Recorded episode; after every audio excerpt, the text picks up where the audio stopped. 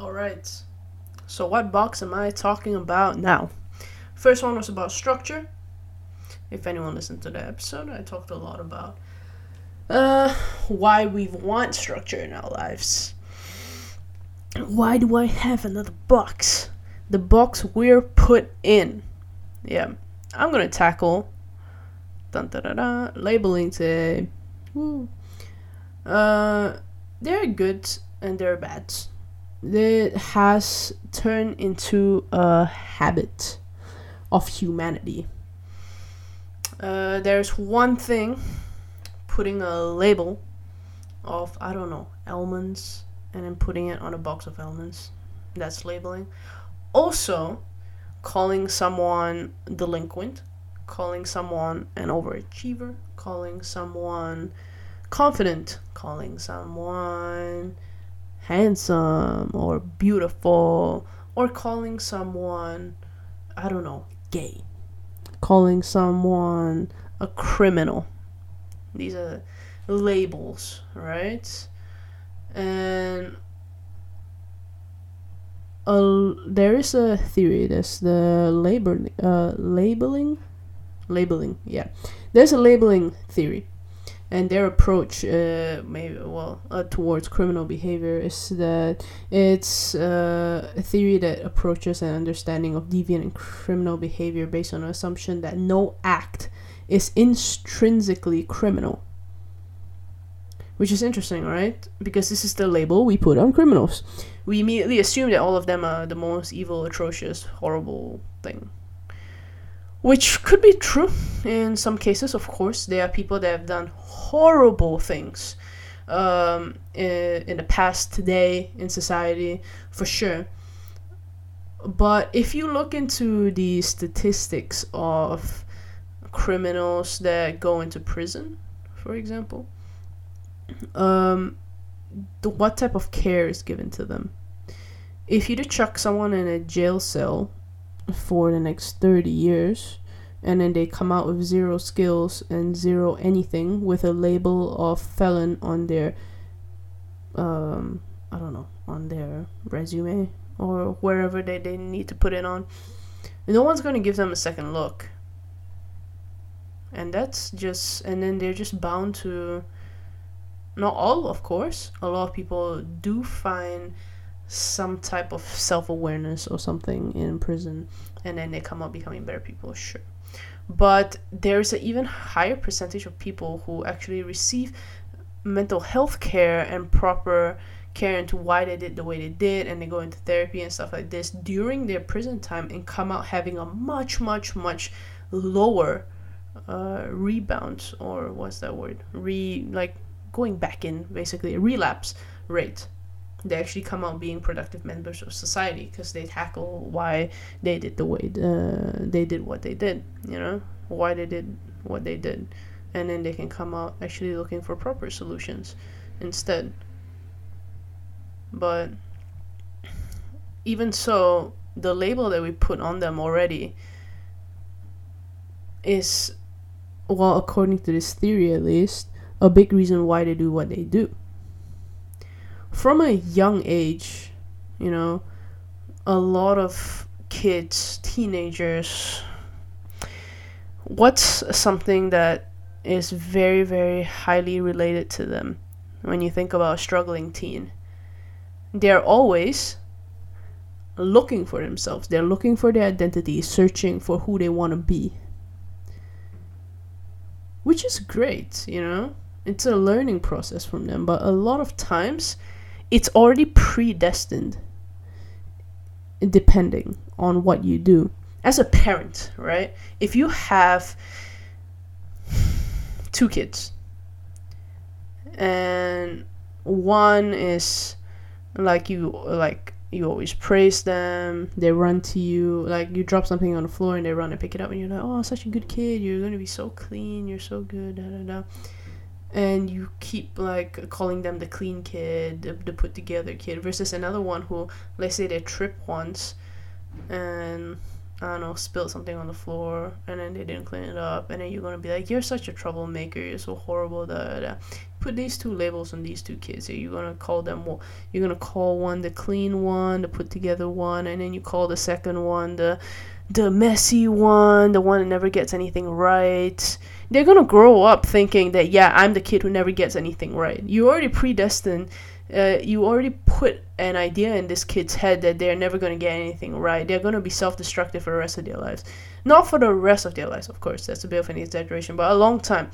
All right? This is why it's so important, why, like, the way parents treat their kids. And if there are any parents out there listening, I think it's very important what you call your kids, other than their names, of course. But, like, what identity you put onto them. Because if you specifically tell one kid all the time that, you're so dirty all the time, you're so messy, you never amount to anything, that's a bit much. But a lot of parents say, like, you know, you always mess things up, and every small thing they'll do from now on, they'll be like, yeah, I mess things up, it's just who I am. No, it's not who you are, it's what people say you are. Don't listen to that. You know, it can be a very positive thing, because the other kid is going to be like, hell yeah, I achieved so much, I'm so clean, I'm so great. I don't know why I'm emphasizing so much on cleanliness. It doesn't have to be about cleanliness, a lot about what you achieve in life. So if one kid is always like achieving like good grades and that, always getting praised, of course they're going to turn out better. They think they're the boss, they think they're the best, you know, they think that they're going to do so well. You know, you're already predestining, like predetermining what your kid's going to turn out to be. And a lot of times you see kids struggling with this, right? Their identity and stuff. They're always rushing into like every small thing. One of the easiest thing that comes to mind is LGBT, right? Let's say a girl looks at another girl and she's like, oh, she's actually pretty attractive, I want to go for it, but no, that means I might be gay and my parents might not like that, or that means I may be a lesbian, I might not like that, you already, the first thing you associate yourself with, even if your parents would be totally accepting, you start to question yourself, right? Let's take out everyone else from the equation, you just talk about yourself. You already question yourself, what label am I gonna be? Not how do you feel, how does the other person feel, or anything like that. The first thing you question is, what label am I gonna be? Am I gay now? How about not caring about that, but caring about how the other person makes you feel and how that's gonna go? All right, that makes more sense. Because chasing after labels is not going to do you any good if it turns into this like toxic cycle. Once again, it doesn't apply to everyone and everything. Like, if that's what makes you comfortable, then that's amazing. Because a lot of people feel super confident in their label. And that's great, you know? It brings a lot of confidence, it brings you up. But we're talking about the people who are struggling because of the label. You know, sometimes I see that it's actually a very self-destructive thing. You know, like, society wants you to put a label on yourself. Alright, so let's give feminism an example. I brought it up in a previous episode, I believe. Like, someone who wants to fight for women's rights. That's great. And then you come in and they're like, who are you? And you're like, yeah, I'm arguing on behalf of feminists. And because of feminists have such a toxic stigma on them, and at least right now, people are already going to ostracize you just for identifying as that group, even though you're fighting for the right reasons. And then they'll be like, or you can say like, no, I'm not a feminist. You're like, okay, then what are you fighting for? You know, it doesn't happen like in all the cases. This is just a very black and white situation. You know, sometimes it's just a never-ending cycle. You want someone to label themselves as something. Like, especially, it happens so much in kids because that's the time they discover themselves and look for their label. You know, Like, a lot of times they have their first, like, same-sex experience and they think that they're gay. And then later on in their life, they're like, no, I don't think so. Maybe I have interest in both. And then they change their labels. And then people don't take them seriously because they're like, if it's who you are, why are you always changing your labels? I'm straight and I'll always be straight. That's great. But they wouldn't have done that if you didn't force them to put them a label on themselves to begin with, or if society didn't. If I had a choice, I wouldn't, you know?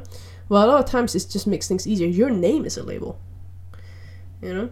There are positives and negatives. There are a lot of positives to labeling as well. But right now I'm just focusing on why sometimes maybe labeling is not the only option you have.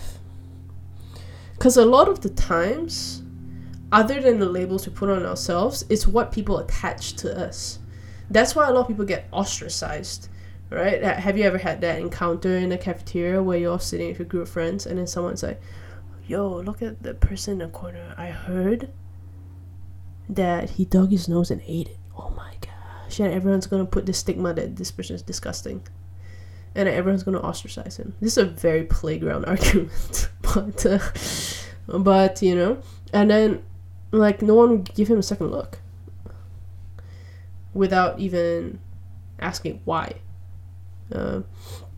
This is very, very, like, basic argument. Obviously, there are bigger ones. But, like, if you apply this to, like, criminals, like the points I brought up before, you know, and they have the labeling theory. Like, a lot of these criminals from a very young age, they're already told, like if you look at the most, like, stereotypical ideal, especially in America they have this, right? The most stereotypical ideal of, like, a criminal. A lot of people are like, oh, he's black. And that's why that's police brutality issue, right? That's why that's the Black Lives Movement thing, because they immediately assume, oh, it's a black guy standing in a corner. He must be a bad guy. You are determining that he is without knowing a single bit of what he does. A large male who is colored. Oh my gosh, crazy. It's a very American stereotype. Obviously, like I said, it doesn't apply to all of them, but it is an issue.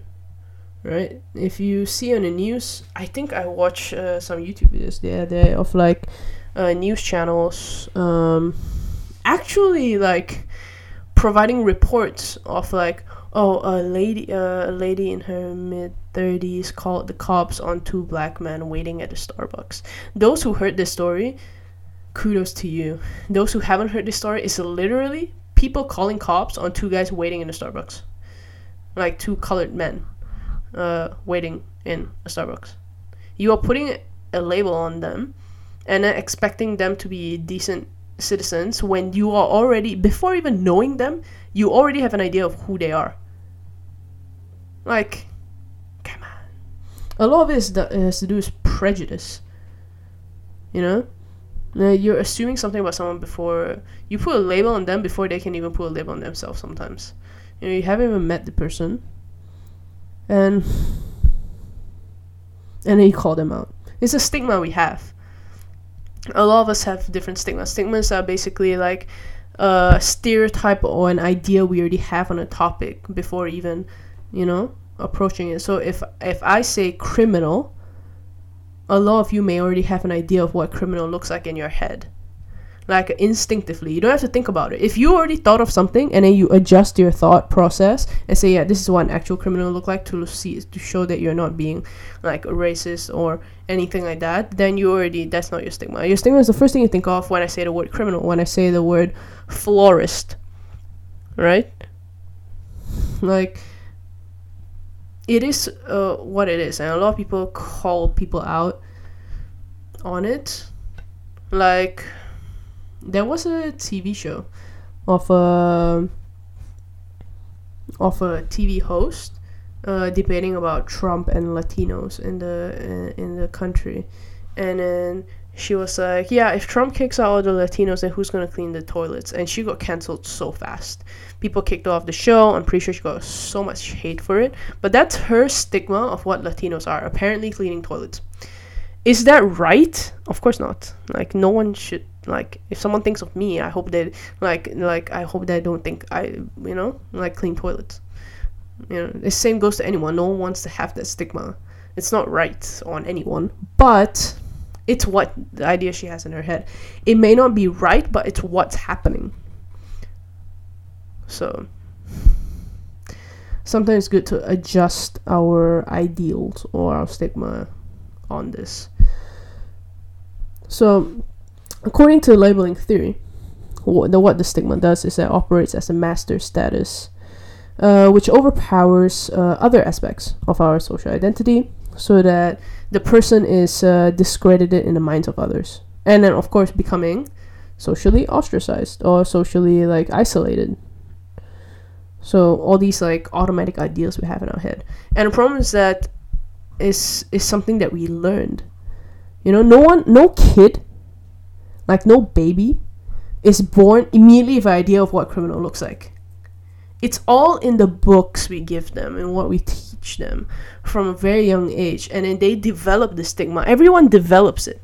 No one automatically comes born with a set of data in their head, other than the basics of what crawling and stuff, but even then they learn. That's why it's so important, to have this stigma taught from a young age. That's why it's so important to have books these days of both male and female characters playing strong and also maybe the more submissive characters, both. You can't just always show. I mean, it's a free world, you can show your kid whatever, but then they're gonna grow up with these thoughts. A lot of people just only show storybooks of princes and knights all being male, saving the women, and then the women always plays a role of something Cinderella, they're always a slave or a maid or something, and then they get rescued by a big strong man. You are setting this idea from a very, very young age already of what your kid wants to believe in. For one, I know that when I have a kid, I'm gonna show them both. I'm gonna show them both sides. I'm gonna show a very strong woman. I'm also gonna show a very strong man. There's nothing wrong with showing powerful women and also showing powerful men, And same goes the other way around. If it's a story with a damsel in distress, I'll also maybe show another story of a man in distress.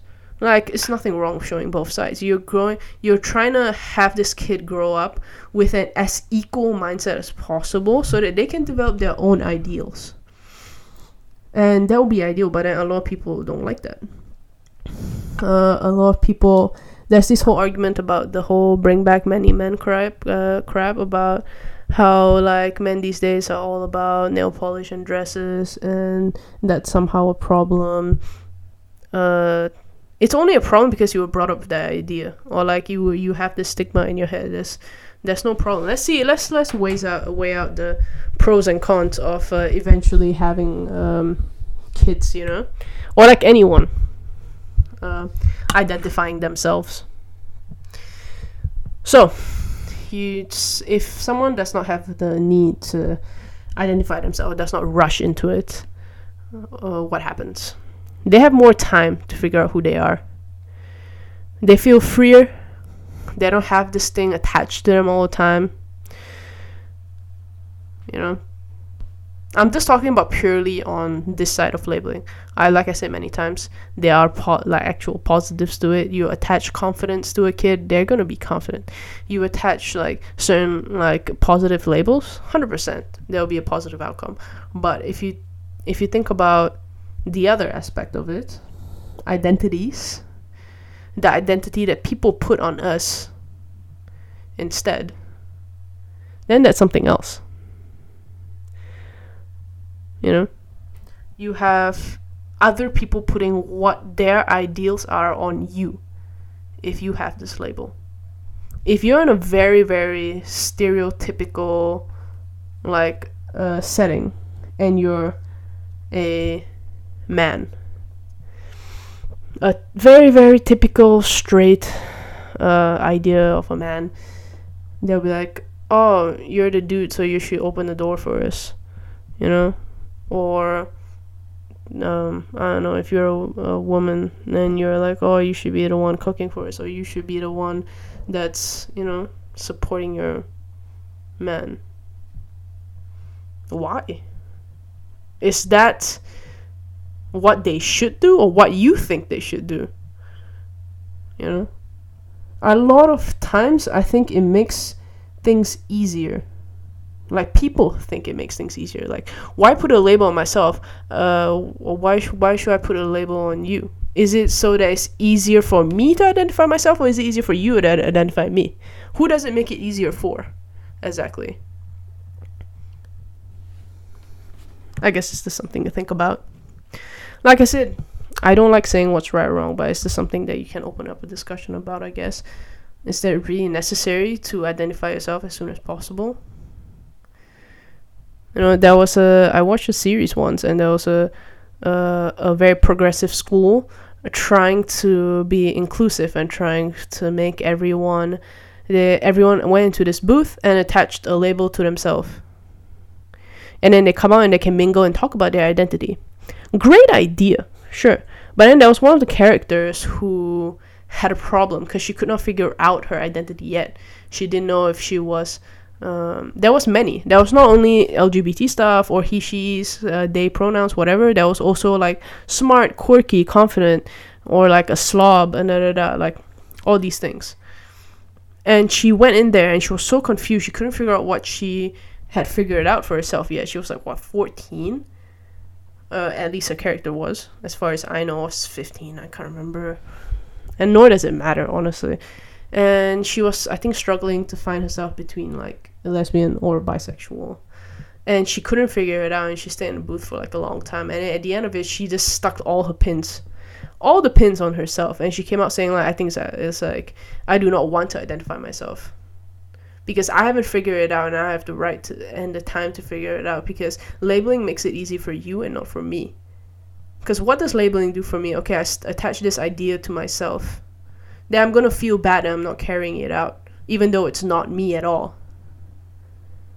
You know, I grew up with this exact issue. I'm not exactly the most feminine girl you see. You know, I don't wear a lot of skirts and dresses, but it's what's expected of me.